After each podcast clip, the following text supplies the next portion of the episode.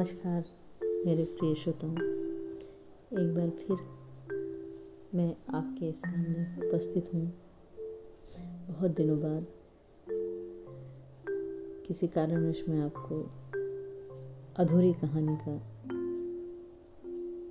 पूर्ण रूप नहीं सुना पाई थी। माफ़ी चाहती हूँ।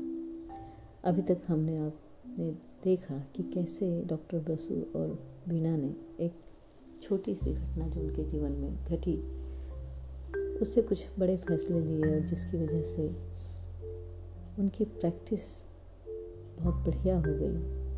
वो एक अच्छे इंसान बन गए और जिसकी वजह से ख्याति बढ़ी और निंदक भी बढ़े। इसी कुछ सिलसिले में अध्यक्ष महोदय जब उनसे मिलने आए तो उन्होंने देखा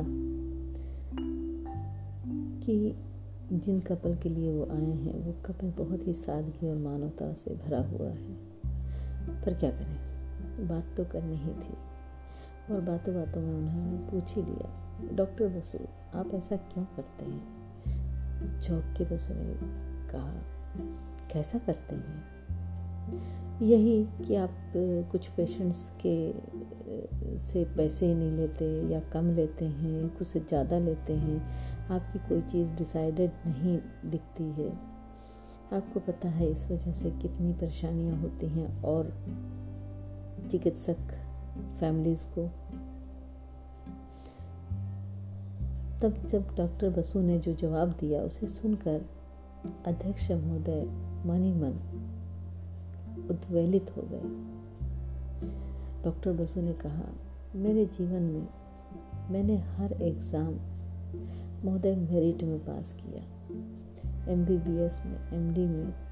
यहाँ तक कि मेरी पत्नी बीणा भी गोल्ड मेडलिस्ट है।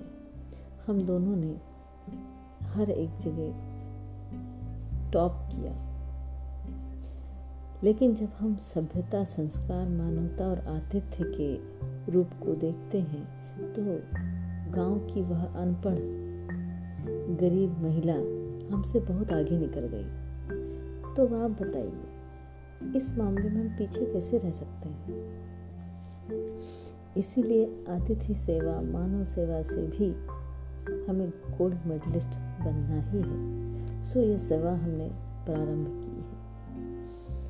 हाँ यहाँ के गोल्ड मेडल से उस मेडल का कोई मुकाबला नहीं, जो हमें शिक्षण प्रशिक्षण में मिलता है, क्योंकि यहाँ हम दिल से चेंज हो रहे हैं।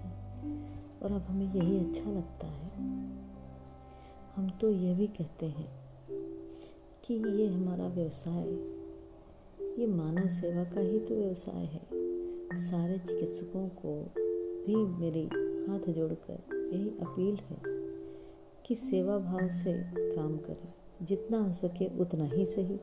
परमात्मा ने हमें इस व्यवसाय में लाया है तो केवल धन कमाने से पहले मानव सेवा के लिए लाया है। इसीलिए डॉक्टर के पास जो भी व्यक्ति आता है, उसे भगवान समझ कर आता है। एसोसिएशन अध्यक्ष ने डॉक्टर बसु को प्रणाम किया, धन्यवाद दिया और जाते जाते कहा कि औरों तक मैं नहीं जानता कि ये बात कैसे पहुंचेगी, परंतु मैं भी आगे से इसी भावना को साथ में रखकर चिकित्सीय सेवा करूँगा। ये मेरा वादा है आपसे। मित्रों, आप सब धैर्य से मेरी कहानी को भी सुनते हैं और एपिसोड्स पे पूर्ण रूप से इंतज़ार करते हुए लोगों तक मेरी बातों को पहुँचाने में मदद कर रहे हैं। ज़्यादा से ज़्यादा शेयर और लाइक आ रहे हैं। मुझे बहुत खुशी है, मैं बहुत खुश हूँ। थैंक यू आप सबका बहुत बहुत धन्यवाद।